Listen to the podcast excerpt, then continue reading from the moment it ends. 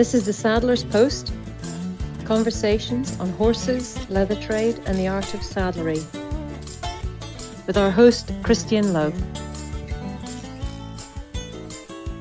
My guest today on the Saddler's Post is Will Ficner. Will is a one person design and fabricator that thoughtfully designs gerbil bags and leather goods that introduce timeless style and function into your everyday life. Thanks for joining me today. Uh, happy to be here. Great. So, Will, uh, you know, the podcast is all about, you know, celebrating uh, leather, leather trades, people who work in those trades. Um, you know, I've been following you on Instagram and your social medias for a long time. Um, I think you, you know, in my mind, kind of uh, personify what it is the the kind of makers that I want to talk to. Um, tell me a bit about your journey into this and and how it how you got started. Sure. Yeah. Um, I mean, I probably got into this a little bit differently than a lot of people getting into leather. Um, you know, I don't have any sort of equestrian background or uh, making that sort of thing. I I entered this more from an outdoor industry perspective in a way. Um, when I was a teenager, I well, I've always been really into cycling, and I really wanted a messenger bag. That was sort of the cool thing to wear if you're into cycling, but they were very hard to get in Canada. You'd see them in the back of magazines, and I'm like, oh, I really want that, but they were kind of out of reach. But um, my family sort of has a background to always just kind of like make things if you need them. It's like you don't necessarily go buy them. It was like, well, we could make that. And my dad had always made, he was used to be sort of a recreational rock climber and he used to make back back I think in 70s and 80s you couldn't buy a lot of rock climbing gear so you would end up making your own harnesses your own packs and he had an industrial sewing machine in the basement from when he used to do that so I just decided, okay, well, I'm going to make my own messenger bag. And with some help from my dad, we sort of putting started putting them together. And I was using a lot of remnants, fabrics, that sort of thing from old um, like climbing shops or outdoor shops. But also I started my dad had a lot of old leather pieces, like old jackets and bags, and started tearing those apart and started sewing some leather bags and that sort of messenger style. And I think that was my sort of first introduction. But like our my parents' house is always full of like old bags, um, military or climbing, and a lot of them have that sort of leather pieces and canvas pieces. So that's my first real introduction to using any sort of leather. Um, was sewing these bags, but a bit later, sort of um, I guess so. I've, I've, i guess I've made bags sort of throughout my life, just continued to do it. And I went into the bicycle industry, and I was continuing to make bags just sort of on the on the side, just for fun. People are asking me to do them, and I just kind of started expanding, it, sort of adding leather pieces to things, and then sort of maybe the really the biggest impetus for it all was I used to wear this. I was handed down my grandfather's World War II leather belt, and my dad had had it, he used it, and um, I got passed on, and I used it for a while. And eventually, as with leather, and I wasn't treating it properly. Eventually, it broke down. I still have it, but it's you know it's cracked, and it was sort of time to retire it. Uh, but I thought, you know, I really want another one of these. So, you know, I have a little bit of experience here with leather and bags. I'm gonna sort of go in a little further and learn how to make one, um, finish edges, and you know, so much thicker leather and that sort of thing. And that's that's sort of the jumping off point. That's where I got a little bit more heavily into not just like accent pieces, but actual full full leather pieces. Yeah, and you know, and when I say working in leather, I mean, I I just love that you know it's woven into what you do. It doesn't have to be, you know, making full on. Um, like intricate leather pieces. What I I think when people go to your website and they'll see um, the functionality of what you do is is there. It seems like a lot, a lot of thought. Even if you're, say, replicating something that you had seen, it's still you've you've somehow captured function um, and form. I'm talking like I know what I'm talking about, but I what I don't see is just a fast fashion that you're only going to use for a season. I see things that are, you know, where leather is best to be reinforced, uh, like a corner of a bag or a handle or something. You've done it, and these are these are things that people are going to have for, you know, decades probably. Like, and it's it's going to be something that is going to the beach, going to the cottage, going to the grocery store. Um, you know, it's yeah. I really love what you've done, and I think um, I think the awesome part of the journey is your your jumping off point to today. Now it's a full time concern with a dedicated space, and tell us a bit about. I think you just built a new shop. Uh, yeah, I'm just the inside's fully finished, and I've got a roof on it. It needs a little bit of uh, some siding and that sort of thing, but yeah. So I mean, sort of how my the journey continued is I actually went into the the cycling industry for a long time. I had my own bicycle store and uh, bicycle brand. So design kind of has always been part of my interest. But what happened is I was working. I ended up working so much in the shop um, that I stopped being able to do the sort of creative side of things, and it was less, it was less fun. It more, you know, sort of paperwork and day to day grind and I wasn't really super enjoying that as much. And then I had my first daughter 10 years ago, and I realized, you know what? I don't want to be here all the time in the shop, like where I can't see my family. So at that point, I sort of took a step back from the store. I had a business partner, and they, we actually brought in another person, and I started working.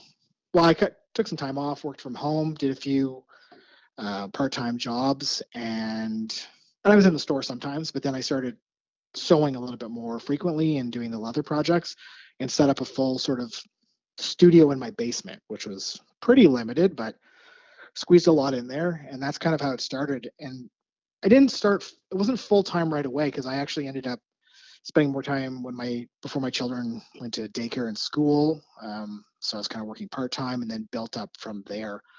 Um, and then I expanded into my garage. I winterized it, and I was in there for, until last year. And it was kind of at the the breaking point where I was like, okay, I need this business to grow. I can't be in here. I don't have all space around my stuff. Like our life was crazy, like because all our spaces were my were sewing machines or leather. Um, so I said, okay, well, I looked around a bit uh, for a space to rent, and it just after being renting spaces at the bike store for many years, I thought, you know, this isn't really in Ottawa a super viable thing to do and still be able to afford, you know, make make a living. Um, we don't have a lot of old industrial spaces in Ottawa. It's a lot of them got bulldozed, and everything is just premium. So I thought, well, if I'm going to do this, what about we look at keeping it on our own personal property, tear down the old garage, and build something bigger?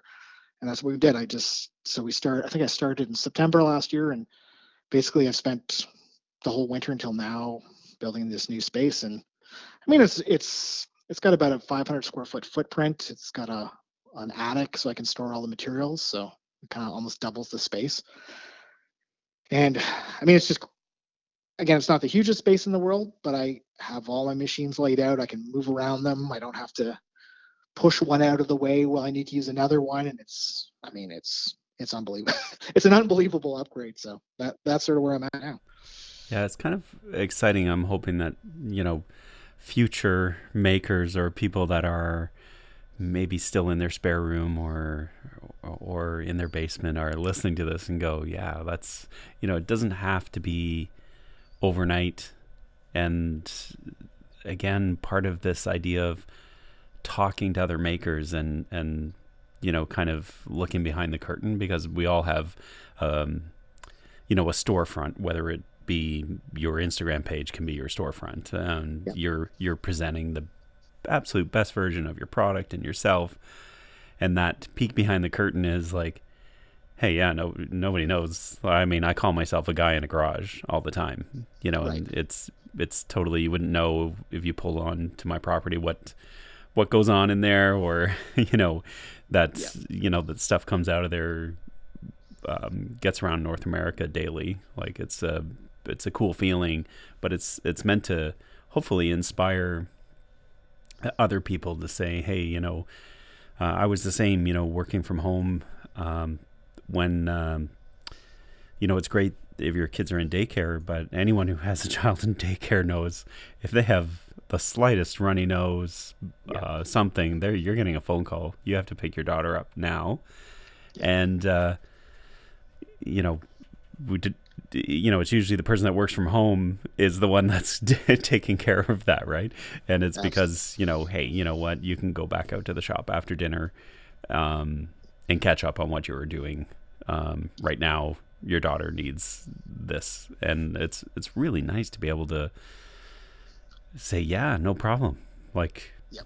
you know we'll just pick this uh, up where we left off yeah i think there's something to say about the work life balance too. You know i've as i said like my previous job i worked all the time and it's not like this is not busy but the flexibility of having everything here at the house like i can walk my two girls to school in the morning now i can come home get back to work like you said, if something comes up, okay, well, I go deal with it, and then I can work at night, or it, it, that not having that travel time where I'm having to get in a car or, or ride a bike or wherever to go and losing all that time is it's pretty invaluable. I mean, it's it's very much a traditional small business work model. If you think of all you know corner store owners or you know a butcher or a mechanic who lived like above the store. It's like we're kind of we've lost that a bit but there's so much to be said for being able to do it.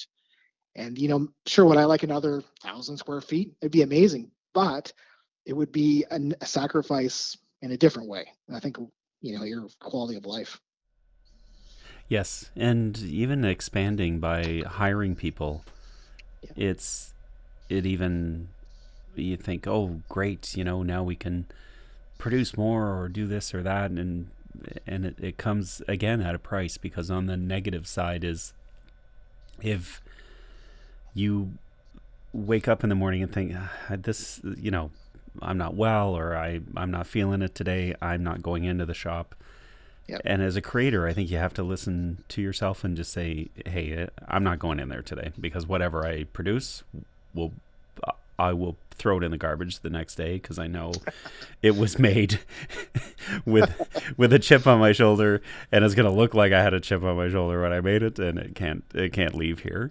And the fact is, if you had staff waiting, going, "Hey, what do we do today?" Like you were supposed to, you know, give me my day's worth of prep work that I'm supposed to do or whatever. And it's it's nice when it you know sometimes it can be lonely but the flexibility that comes from it is is just income like it's you can't compare anything to that no.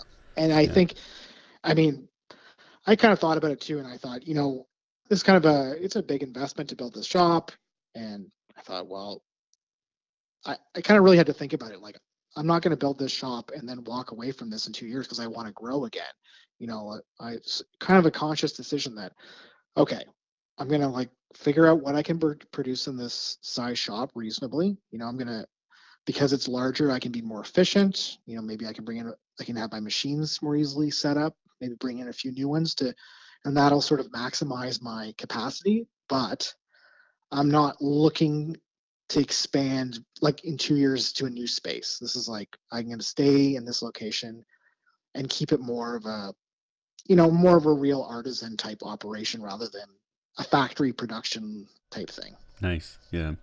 I think too, you know, people get fixated on, um, I mean, you had a, a, your bicycle business, but growth that comes in a business where it's your two hands generating it. Um, yeah. Anything you do to yeah, I mean, you know that you can only produce so much in a, you know, let's say even you're fine. I'm gonna give it 12 hours a day, seven days a week, and you know, go go go, and then you know, try and expand and build, and you know, and you realize, oh yeah, now I've created this uh, prison for myself because if I'm leasing a property, um, you have to have some cash flow coming in the pressure on you to pay those bills and staff and everything else would becomes the priority. So you start taking work that's just generating revenue rather than say, you know what, it's probably going to take me. I mean, how many hours? Your latest bag. It's on your website. I encourage people to to go and look at that. It's a leather bag. Um, what do you what what did you call the bag? Sorry. Uh, probably speaking about the revival satchel, which is That's it. sort of the newest uh, one. I mean, they're they're very very labor intensive. Yeah. So just tell me They're a couple days. They're like literally probably two days of work on each bag at least. for sure. But what I what I want to hear you admit out loud, how many hours did you put into pattern making, prototyping? Like what took it to get to I'm putting this on my uh, website now for sale? I mean, I can't even quantify it. It's that bag has been in my sort of trying to shake it out of my head for years. And I, it's kind of funny because it actually brings back right to my very first bags because which were messenger bags. And so I think of like a shoulder bag sort of as a messenger bag, even though it's not, you know, that doesn't fit that way you think of as a messenger bag these days. But it was kind of like th- my you know like i really that one bag had to be just perfect and i didn't want to release it so i don't know how many prototypes were made how many cardboard mock-ups it like it's i don't even i can't even put a number on it Yeah. it's so crazy people don't realize you know they're like hey could you make me a new bag and like i want it to be sort of like that but different i'm like do you realize what you're asking Yeah, that will be ten thousand dollars, please. Yeah. exactly it's uh but that's what i you know what i'm trying to get at and and and spread like that maybe the person listening to this thinks they're crazy and you know i just can't get this you know because you tend to be in there on your own in your own head and Yeah. um not knowing no it's it's totally you're gonna make 10 of these and throw them out or you're Yeah. gonna you know and you know you're crazy to make them out of quality material in the first place until you're happy but you are going to invest in um, the design Yeah. and it's the one thing it took me forever and ever to figure out with saddles was that um, uh, I was terrible at it, am terrible at it, and but also uh, never patient enough with myself. Like while I was trying to work through a problem or figure it out, I would very much kind of gravitate towards I'll just do it this way. I'll just do it a different way. Like, you know, and and never give myself the chance because if you know when you're working kind of without um mentorship or someone to say, "Hey, um yeah, that's pretty normal. Just keep at it." you know. Yeah. Yeah, I think too, like especially in the modern world where we take so much of our information from social media, it's really easy to just constantly see like new images, like new bag, new bag, and like some people turn out bags really quickly and do their design work very quickly, and it's sometimes demoralizing because you you're you know you're you do your design, you're like, oh man, this like I can't do that that fast. I can't, you know. I mean, for me, I'm really I don't like doing things just to, for the sake of doing them. I, like I want to, if I'm producing something, I want to produce it because maybe it doesn't exist already, or I can do a better job. And like the little details for me are so important, and I just I find them very hard to rush. You know, Yeah. and uh, if I try to rush them, I usually end up with a product I don't like. It's interesting actually. If someone asks me to design something, I usually have an easier time than if I come up with the idea because I just I don't know I don't know what it is, but I spend so much more time on my own ideas. Um, but it's just part of the process. Like sometimes it happens quickly, but generally it's for me it's a long drawn out process, and you know it's like you think you have a great idea or a great sketch, and sometimes you just have to throw it out. you know and move on to the next idea but if it's not going to work it's it's hard to let go of those steps sometimes It is because not it isn't manufacturing because you're you're it's more similar to uh, I don't know a, a you know a, a fashion house where right. you're maybe maybe you're put just this incredible amount of time into a one-off piece but that piece gets you some notoriety that you sell more you know, simple tote bags, you know. Um, but it's still, you know, and you can't just go, no, no, no, I'm an artist. Um, because, you know, you, you really do need to put food on the table. But yeah. you also, I don't know, I find if you just said, no, I'm just a creative, you know, the, the where my ideas come to me or where I get energized is, for me personally, it is the repetitive task and right. i'm you know i think there's some neuroscience there that um, you know i think while your brain isn't engaged you can y- while you're producing you know 50 of something yeah and and your mind is actually working as well on something completely different while your muscle memory is just producing you know i've made a million of these and i need to keep making these but it's it's the fun part is you know hey I've I have all this space in my head now to be creating the next thing. I don't know if you if you feel that way. Oh, for sure. I mean, when I'm, I mean, some of my really big vo- things I produce a lot of, sort of bread and butter items. It's like you, I don't think anything about them. I'm just like it's just like a repetitive motion, and it's like yeah, your mind is completely somewhere else, and you yeah. kind of get done. You're like, did I just do that? Like what? Yeah, I love it.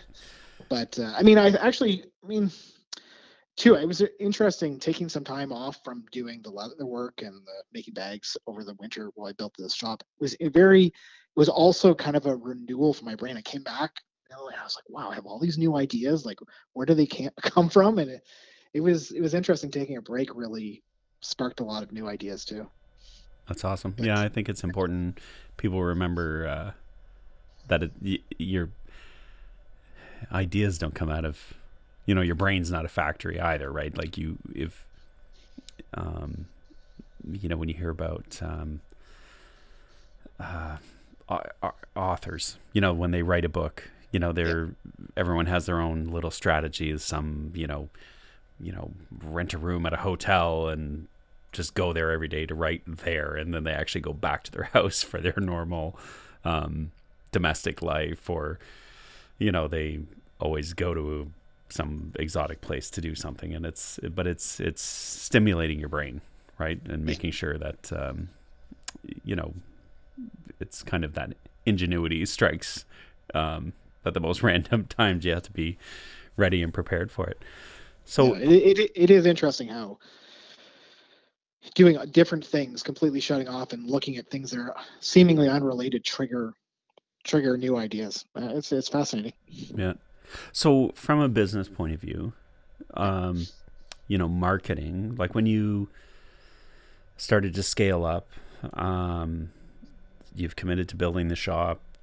I'm assuming that prior to the the workshop build, that you were already working full time on this, and you know, how how are you?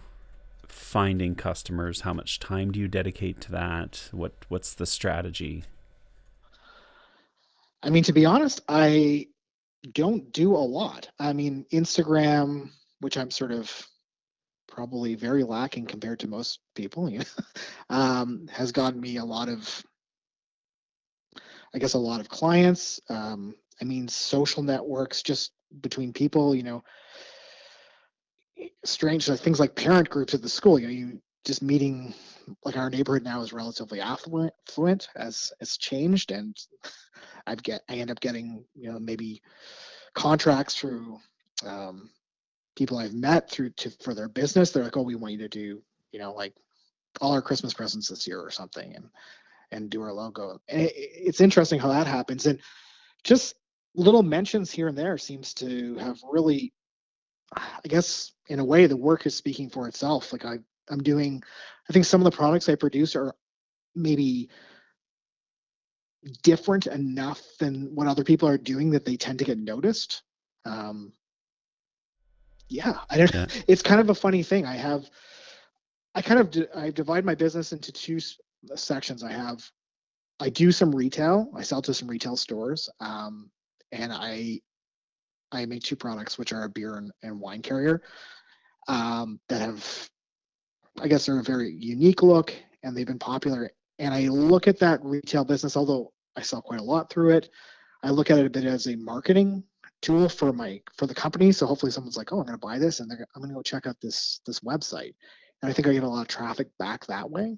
Um, obviously, bags and that sort of thing. I don't have the ability to wholesale them because they're just too labor intensive. But I find sort of the entry point is a lot of my retail. So I have like some retailers, you know, Toronto, Quebec City, Ottawa. I, you know, some I've worked with a bunch of other like breweries, um, vineyards, that sort of thing, where I co-brand, put their logo, my logo on, and it, I don't know, it seems to have been very effective at spreading the brand.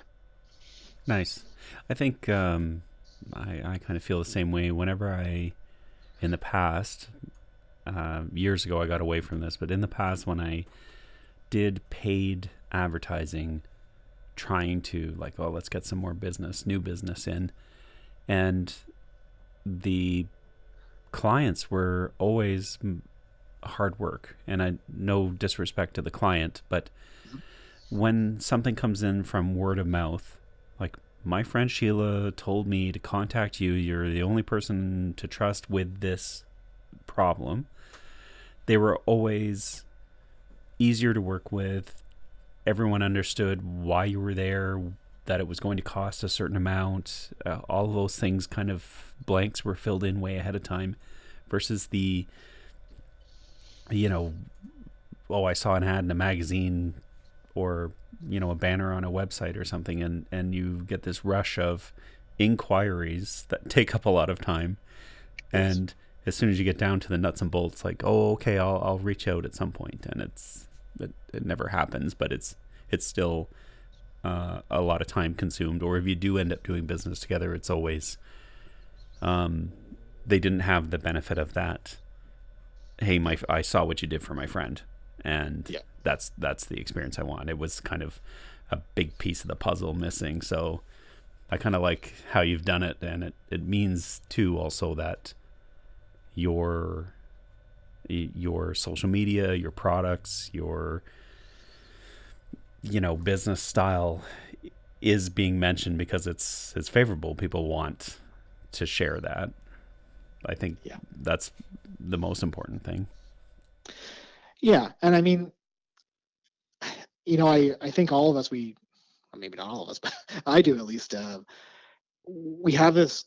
We kind of get locked into this, like we got to do this social media thing because that's where everything's coming from. But if I actually think about it, I mean, there is. I am getting a fair bit of business from that, but it's really these these word of mouth kind of connections. And, and as an example, there was a a tote bag I developed a number of years ago, and I actually had a, a bunch of um, friends at the school who parents who wanted to I was like, hey, look, I'm making these bags. You want to take some, try them out, let me know what you think, and kind of developed it and got these bags. And it was funny because everyone was like, started asking, like, what are these bags you're wearing? and uh, and then I started selling a whole bunch of the bags to other parents because they were sort of seeing them around the schoolyard, like, hey, I noticed you got, got a new one of those bags. Like, what's what's the deal? You know? And it was kind of this interesting, you know, like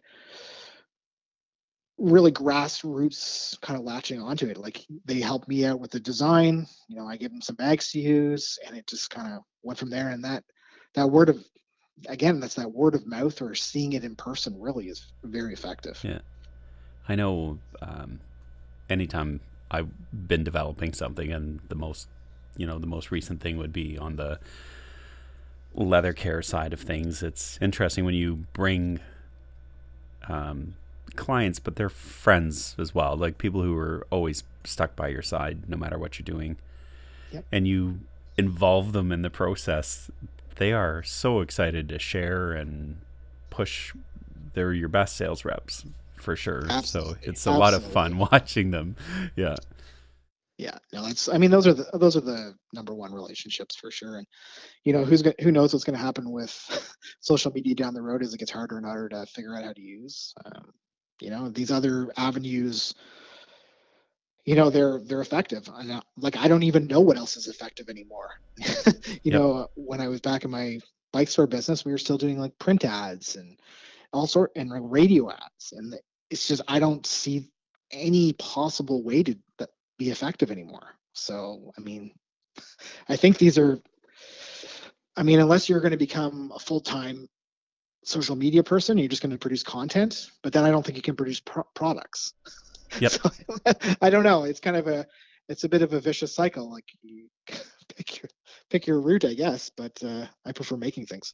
Yeah, uh, I I agree. I'm the same, and I just started to like fifty percent hand off m- social media management to somebody else, and I didn't do it hundred percent just because it's a big leap financially. So I thought, you know what, Yeah. I'll just do a little bit and experiment and test drive this, and um, and it is that you know when they start saying, oh yeah, the managing, I kind of thought it was a f- fictitious job, but it really is uh, a lot of understanding algorithms and uh, you know what to post when and what hashtags to use and all that stuff. And I'm just like, I I don't want to know more than I know about it. like I really don't. Like I I'm not interested in in learning and becoming my own social media manager. Like it's, No, it's sure. I'd rather just sure. be in the shop. Yeah. Yeah. No, it's uh it's interesting. It's it's um yeah, it's really it's really interesting to see sort of this divergence I see now between the people who are really making things and they're really not probably doing what they're supposed to be doing social media unless they have someone else to do it. Yeah. And then you just have people who make a single product. Maybe they they show you how to do it, but they never sell it. They're making their money from the content. Yeah, you know, I do a ton of research. I'm a I get to work in an industry I'm a fan of. So, you know, my my passion, my job and my hobby tend to be all rolled into one. I mean, I have other interests and stuff, but you know, when I'm uh say you know, the part of this podcast was just an extension of I I want to all the people that I'm coming across on my uh, spare time while I'm, you know, looking around YouTube. Uh, you know, I want to talk to them. So why don't we record that and put it out? And I'm sure other people, even if it's, you know, a handful of people who are listening to this, I hope it's the right handful who go on and go, yeah, I like something from a hundred years ago. I'll just make stuff and sell in my own little um, bubble. I don't have the idea of that success is international sales and you know millions of dollars worth of revenue and how many people you employ. It's ridiculous, right? If, if, if you know, I'm super excited that I keep myself busy enough. You know, like I, I have, Yeah. you know, people waiting you know it's it's it's just doable and without feeling a ton of pressure and sleepless nights or anything like that No, for sure. I, you know, I also I think these. I really wonder if we'll see more of a return to this. You know, when I started doing, maybe getting more involved in looking at learning the real leathercraft side of things. I mean, there there was no YouTube or any of this sort of this thing. It was it was very insular. You like you had to kind of just experiment. You know, you read. There's a little bit online at the because I mean things weren't as developed back then, and I mean, you're reading books. Like I didn't know any other leather workers. you waste Yeah. a lot of material, but um, you see, like I don't know. I, it seems like there's a resurgence in people wanting to do to make things again, and, and I don't know if it's because we're as generally a Western society, we stopped making a lot of things and we just outsourced everything. Um, it seems like there's a maybe there's a reaction against that now. People want to start buying things that they have a story, that maybe they they know the person who's made it. Maybe they want to get involved in their, themselves. And I could see sort of, I would love to see in Canada some more small businesses like this sort of resurgent and almost have like a cottage industry of of uh, products, like high quality products. Yep, I, I agree. This is again, you know, why I want to have these conversations and and I know I lost my train of thought there a little bit before, but the, with YouTube, you're right. And not this, so much more is accessible. But again, kind of feel like the the people are really focusing on um, look at a wallet I made, you know, and the, the burn, burnishing of an edge. I've watched.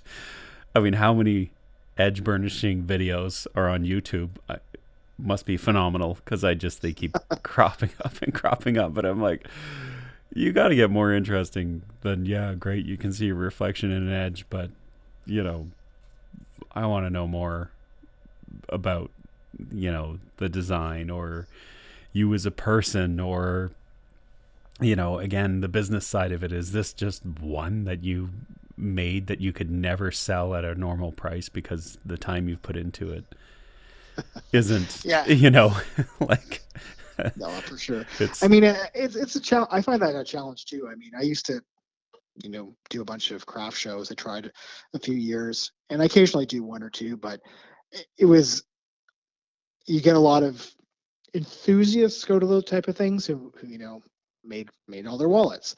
So I don't make wallet. I rarely make wallets because yeah I'm competing with that, and they're, you know, I don't think there's anything wrong with it. I think it's great that people try it out and they make them. It's just very difficult for people who do it full time to compete with that because typically they sell them for less than they cost them to make, even the ch- cheaper than the materials maybe they paid for, yeah which makes it challenging for us. And that's in a way another sort of has helped me focus my business where I look and I say, you know what, I'm not going to play in those circles because I don't need to. You know, I've I'm luckily have built up quite a few, you know, unique mach- well not unique, but like hard to access machinery and skills that I can tap into. Like, why don't I just do that? Nobody, like, very few people would ever be able to compete with that. Yep. So why play that that other game?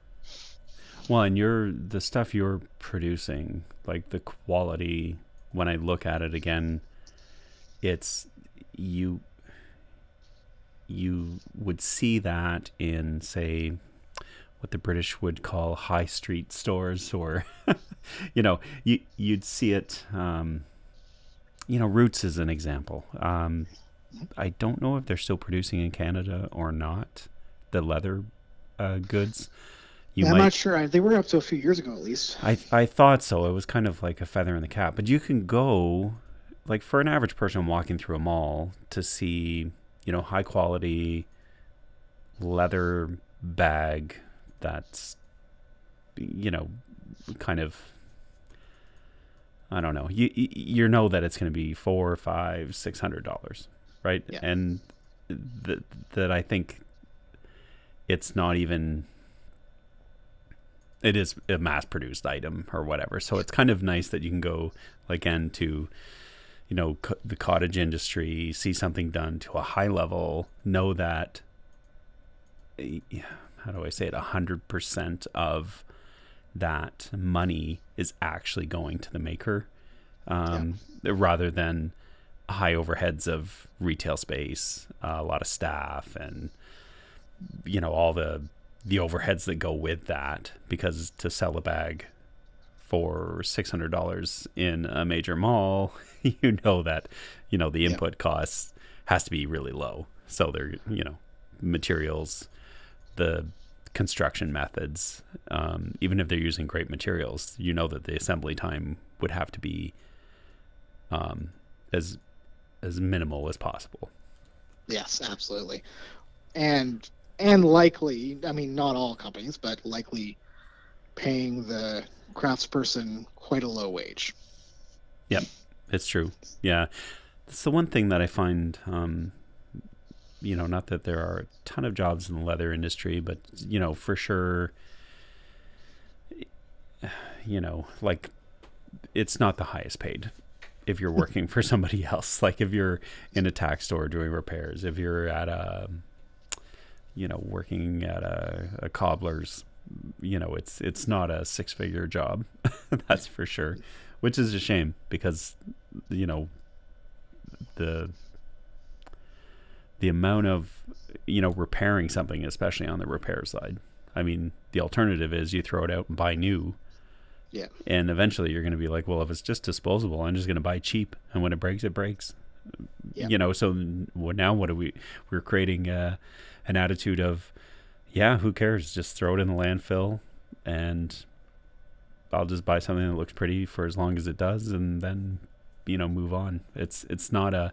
I'm so glad that there's people like yourself going, no, no, no. This what I have produced will still be in fashion 10 years from now because not only will it just look better year after year. Like i love what happens with wax cotton or certain materials. They just age beautifully and they look like you could start a business selling used product and probably get as much for it because there's people that want that look. But it's the um, you know because it's quality um, it just just it doesn't look shabby or you know it, it looks fantastic and we'll keep going Yeah, no, absolutely.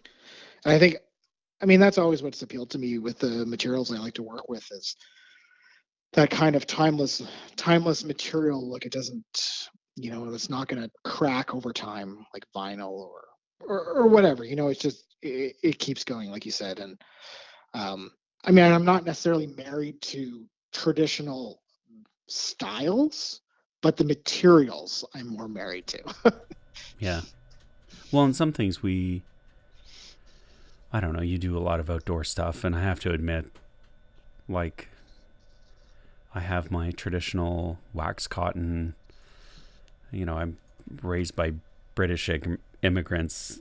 You're you you know, you've got a lot of wool and wax cotton jackets and things like that and you know, if you're going say on a hike or spending all day at a horse show and it's raining like crazy, a nice lightweight Gore-Tex type fabric, uh, Helly Hansen, whatever, it is pretty awesome. you know, versus the stuff that weighs three times as much and whatever. But I still feel one really does look better than the other. Like, give me the traditional materials. Um, you know, and there's a reason why I say companies like Barbour um, really like you can't tell me their business isn't going well and they're making traditional um, traditional things out of traditional materials. I mean, the designs change and freshen up and and look, Yeah. you know, maybe a little more modern with the cuts of and you know and and in design. But really, it's so cool to see that, you know, it's a it's proof that, yeah, the materials aren't the things that need to evolve. Like we had some pretty good, um, you know, materials to begin with from, I don't know, Second World War, Yep. First World War on, maybe. Whereas there's so many things that were developed in that kind of industrialization of of things. I don't know, but um, and, and often still work better than any of that modern stuff. Like, uh, I mean, as an, just like an off example here, like I'm really, I have a few jackets that are made of Ventile, which is basically just very tightly woven cotton that was designed um, in World War II for uh, pilots when they they ditched their planes in the ocean. They would help them survive because it's waterproof, but it breathes. And I mean, compared to a modern Gore-Tex jacket, they actually breathe better and they're waterproof because the the cotton just tightens up when it gets wet. Yeah. So it's amazing. Some of these old technologies that were kind of abandoned are actually coming back because they work better. And I mean, they're, I mean, what's better for the landfill, cotton or like untreated cotton or, you know, a bunch of polyester that's coated with all sorts of yeah, it's a byproduct. Chemicals. Yeah, byproduct of the uh, um, petrochemical industry, really, right? You know, Mhm. scientists are working hard on it every day. yep. So, what's uh, what's on the horizon? I mean, I think for you, it seems that you know progress isn't necessarily more or bigger or or or whatever it's it's that creating harmony between all your facets of of life right Yeah, I, I mean, part of the idea was to streamline sort of my operations a bit, so things were so I can make things more efficiently. But you know, I'll for me, I really enjoy the design side of things and the process of developing a new product. So, you know, as things, I'll probably you'll see me introducing over time more, more products. Maybe some old products will disappear, but um, I'll keep you know I'll keep a bunch of my staples, but it'll be a sort of all at a manageable level. I mean, right now reopening, I'm trying to, I'm trying to get all my products back in stock because people are going crazy. Oh, I need this, I need that. I'm oh, I can't make it all at once. But uh, I mean, that's trying to get my right now. I'm just trying to get that balance back, have some stock, and then introduce new things as I have ideas and have time. But uh, keeping it kind of at a level that's, you know, it's like a smaller scale that I I'm going to be most like I'm not outsourcing. Um, yeah, I mean, it's going to be me doing most of most of everything. Maybe maybe one day I'll bring in someone else to help out with social media, or maybe do some sewing on my more basic things. I don't know, but it's never going to be a monster operation. I just I'd rather keep it more, just more more me, I guess. Yeah. I, I've done the bigger thing before, and it's you kind of end up losing, I think, in a way, what you want to do, and I want to make sure I keep doing what what I really like. Yeah, some entre- I mean, that's the other hat you wear as entrepreneur, right? And some people, yeah. that's their main hat, and you get the feeling like it doesn't matter. You guys, you you know, you could be doing um, anything from an ice cream business to um, uh, clothing store to whatever. It's just more important to you to be an entrepreneur than a creative or whatever. And I, you know, it's kind of cool with, you know, talking to to makers that are like, no, no, we have our eye on everything, but the reality is, you know, the if if whatever decision I make isn't going to make isn't going to take away um, from my time at the bench, you know, right. and designing and stuff. I, I, and again, you're probably consciously or maybe not consciously, you're making that decision that yes, you know that that might mean a lower income, but the intangibles are priceless. Oh, absolutely. Right? I mean, I mean, I don't think there's many of us that are going to be ultra rich running this kind of a business. but I think, I mean, as I said, I had that previous business, but I wouldn't say I'm an entrepreneur by choice. I'm more of an entrepreneur because I'm forced to be because I want to do something that didn't really exist in Ottawa. Yeah, you know, we don't have like much industry here at all. It's a government town, so it's like, well, if I want to do this, I've got to do it myself. And that's so I guess I'm gonna be I'm going into business, and you know it's it's challenging, but it's it's rewarding. I there's some things I don't like about it. I don't like uh, finishing up tax season, you know, which I just did, or oh yeah, uh, you know, having to do having to do everything all the time is is challenging. You know, okay, I got to do the social media. I've got to oh, I've got to do those orders, or like tomorrow I have to run down to Prescott to pick up a big order of leather that I had shipped across the border, and you know it's sort of uh, there's always something else. But I mean, I don't I don't really know how I would be happy if I wasn't able to be creating or, and sort of had a really serious outlet for my ideas. It would I think life would be hard without that. It's yeah again coming back to why did i want to start this podcast? Why do i care? We could have this conversation privately on the phone and uh, and just falling all over each other to agree but uh, it's that message.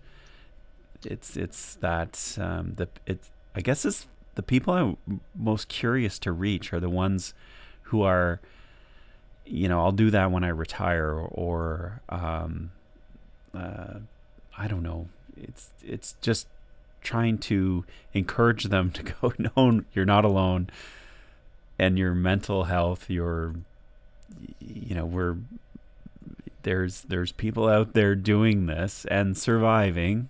You know, it's Yep. not a new car every two years and uh, domestic, uh, you know, destination vacations or whatever every every year, but it is Uh, unbelievably more rewarding for sure.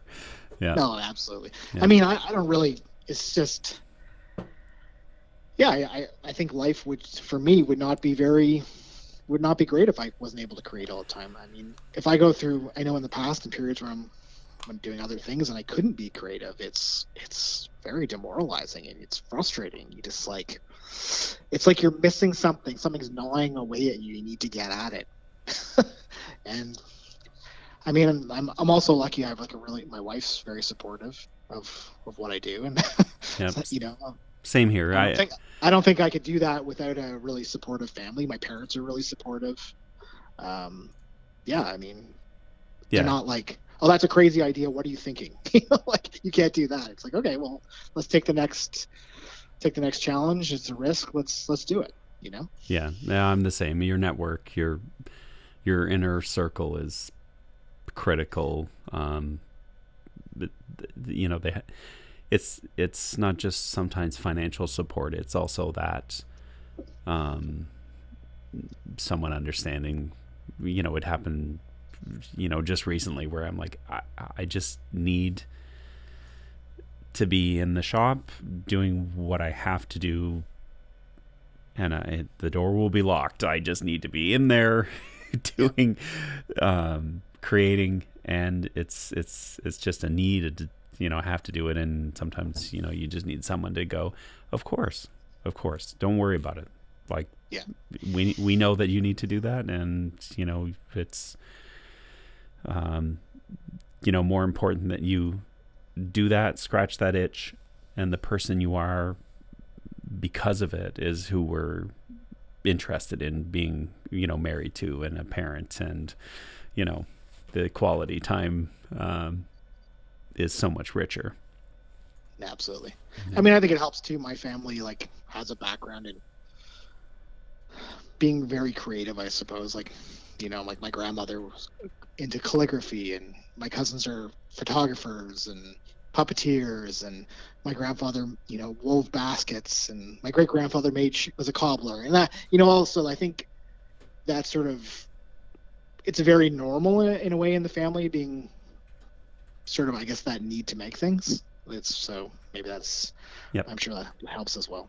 Yeah, it's a similar background to me where, you know, family, extended family, so many tradespeople, but also like, you know, my mother with, you know, a grade eight education, I think, is, you know, a, a, a beautiful seamstress, just fantastic. And, you know, made sure um, that she passed on uh, some of the knowledge, like, you know, that, you know, I, you know, when you get to, um it used to be in uh, grade seven and eight that they did home ec. I don't know if you ever went through home ec where they're like, teach you how to sew on a button or teach you whatever. And, you know, everyone in my family was like, yeah, I already hem my own clothes and sew on my own buttons. And like, can I just go outside instead of having to do this?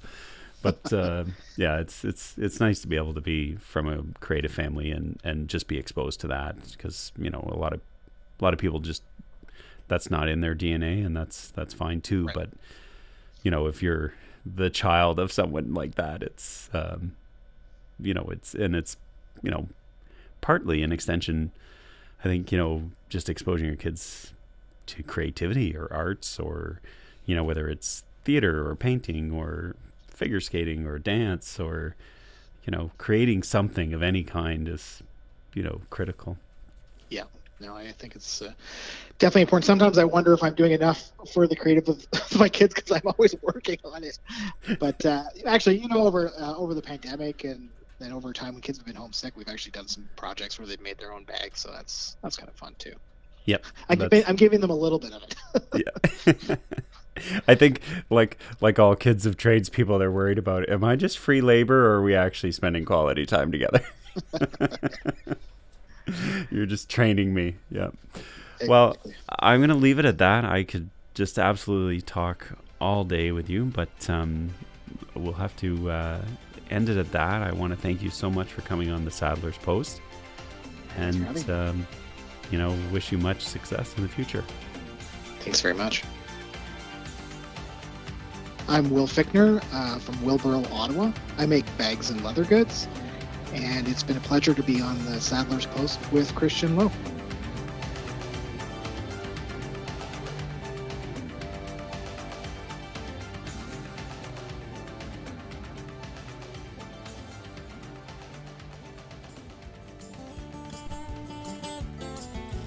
This has been the Saddler's Post with Christian Lowe. Thank you for listening. The Saddler's Post is sponsored by Christian Lowe Leather Care. Visit christianlowe.ca